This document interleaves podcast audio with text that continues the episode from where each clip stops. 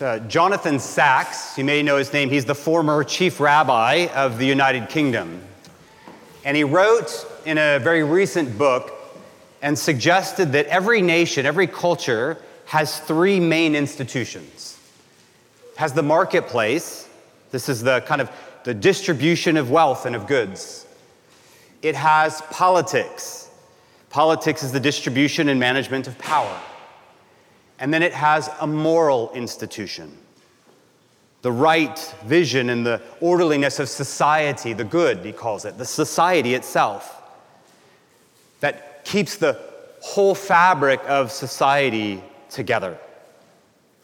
And Sacks goes on to observe that in the last century, especially, we've been watching that third institution decay and decline.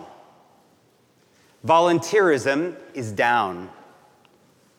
Church attendance is down across Europe and the West, the United States and Canada. Neighborliness, neighborly societies are down. Participation in local community events is down. Depression is up. Loneliness is up. Suicide is rising rapidly. And so Sacks calls us to the attention of the fact that as society recedes, we lean on these two other institutions to do what they're not made to do. And that is to bring the moral fabric to a nation and to a people. We lean on our politicians, we lean on our marketplace and our social media because we want them to repair what they cannot repair, and we become impatient and frustrated. What does that have to do with the day of ascension, which is our day today? We're celebrating the ascension of the Lord to the right hand of the Father. Three brief thoughts on the ascension and the decay of society. First is that Christ reigns. I said this at the beginning of the service. It's easy for us to get caught up in the news or in the events that surround us and lose sight of the fact that Jesus is King of all. David and I wrote uh, br- briefly yesterday when he decided not to come, and I know he was going to make something probably great of Psalm 110. The Lord said to my Lord, Sit at my right hand until I make your enemies the footstool under your feet. That psalm is the most quoted psalm in the New Testament. Jesus and the New Testament writers are telling us Do you want to know who this is? He's the King of glory. He has conquered the nations, He has claimed everything, it is His. We ought to remember that in the world when we look out on things that seem lost and seem broken. He has named them and He knows them. And His act says, in His own authority and by His own authority, He has decided to come back on another day. And we wait obediently for that day, but we do not doubt that He reigns.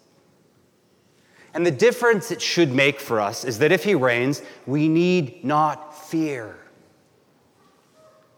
We may be at peace in a world that seems at war. I do think this is what is meant by these visions in Acts and in Revelation that in the midst of a culture that's angry, that's lonely, that's tired, that's pessimistic, there ought to be this society of moral people that brings peace. What if we went about our day? What if you go about this week and I go out this week and the people I meet, the people that see my tweets or posts or emails, feel the peace that's in my heart.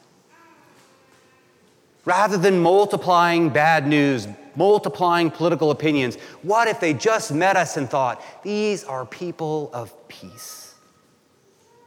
They are not fearful of the world that is about them because their king reigns. We ought to remember that he reigns so that we might be that society, that element that the world so deeply needs. Second, the day of ascension is that day when Jesus left and said, I will send the promise of the Father to you. I love that the Holy Spirit is named the promise. It is better, Jesus says in the Gospel of John, that I go away. For if I don't go away, you don't get the gift. Something for us mysterious, easily overlooked, the Holy Spirit, kind of that forgotten person of the Trinity is the power of Christ that dwells in every one of us. This is why the bar ought to be higher for the church than for our non Christian neighbors. if I know the king reigns, if the power of his spirit works in me, I of all people ought to be a person of love and of peace. I ought to be what Sacks calls an intentional counterculture, a contrary culture to the nations and their messages. We're people of peace, of goodwill, of patience, of long suffering spirits. And how can we do that? But that the Spirit is in us.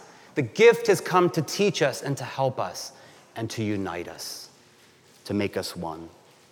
We go out this week with our King on the throne. We go out as people of peace, empowered by the Spirit. And we go out as that third element, this vision, I think, that Sacks gets rightly, that the church ought to be the society. The we of the many eyes is how he puts it. Us our sharing of goods, our sharing of life, our sharing of nationhood and of streets. We go out not with our identity. He says in this identity culture age, isn't it interesting that the Bible gives us the identity of neighbor?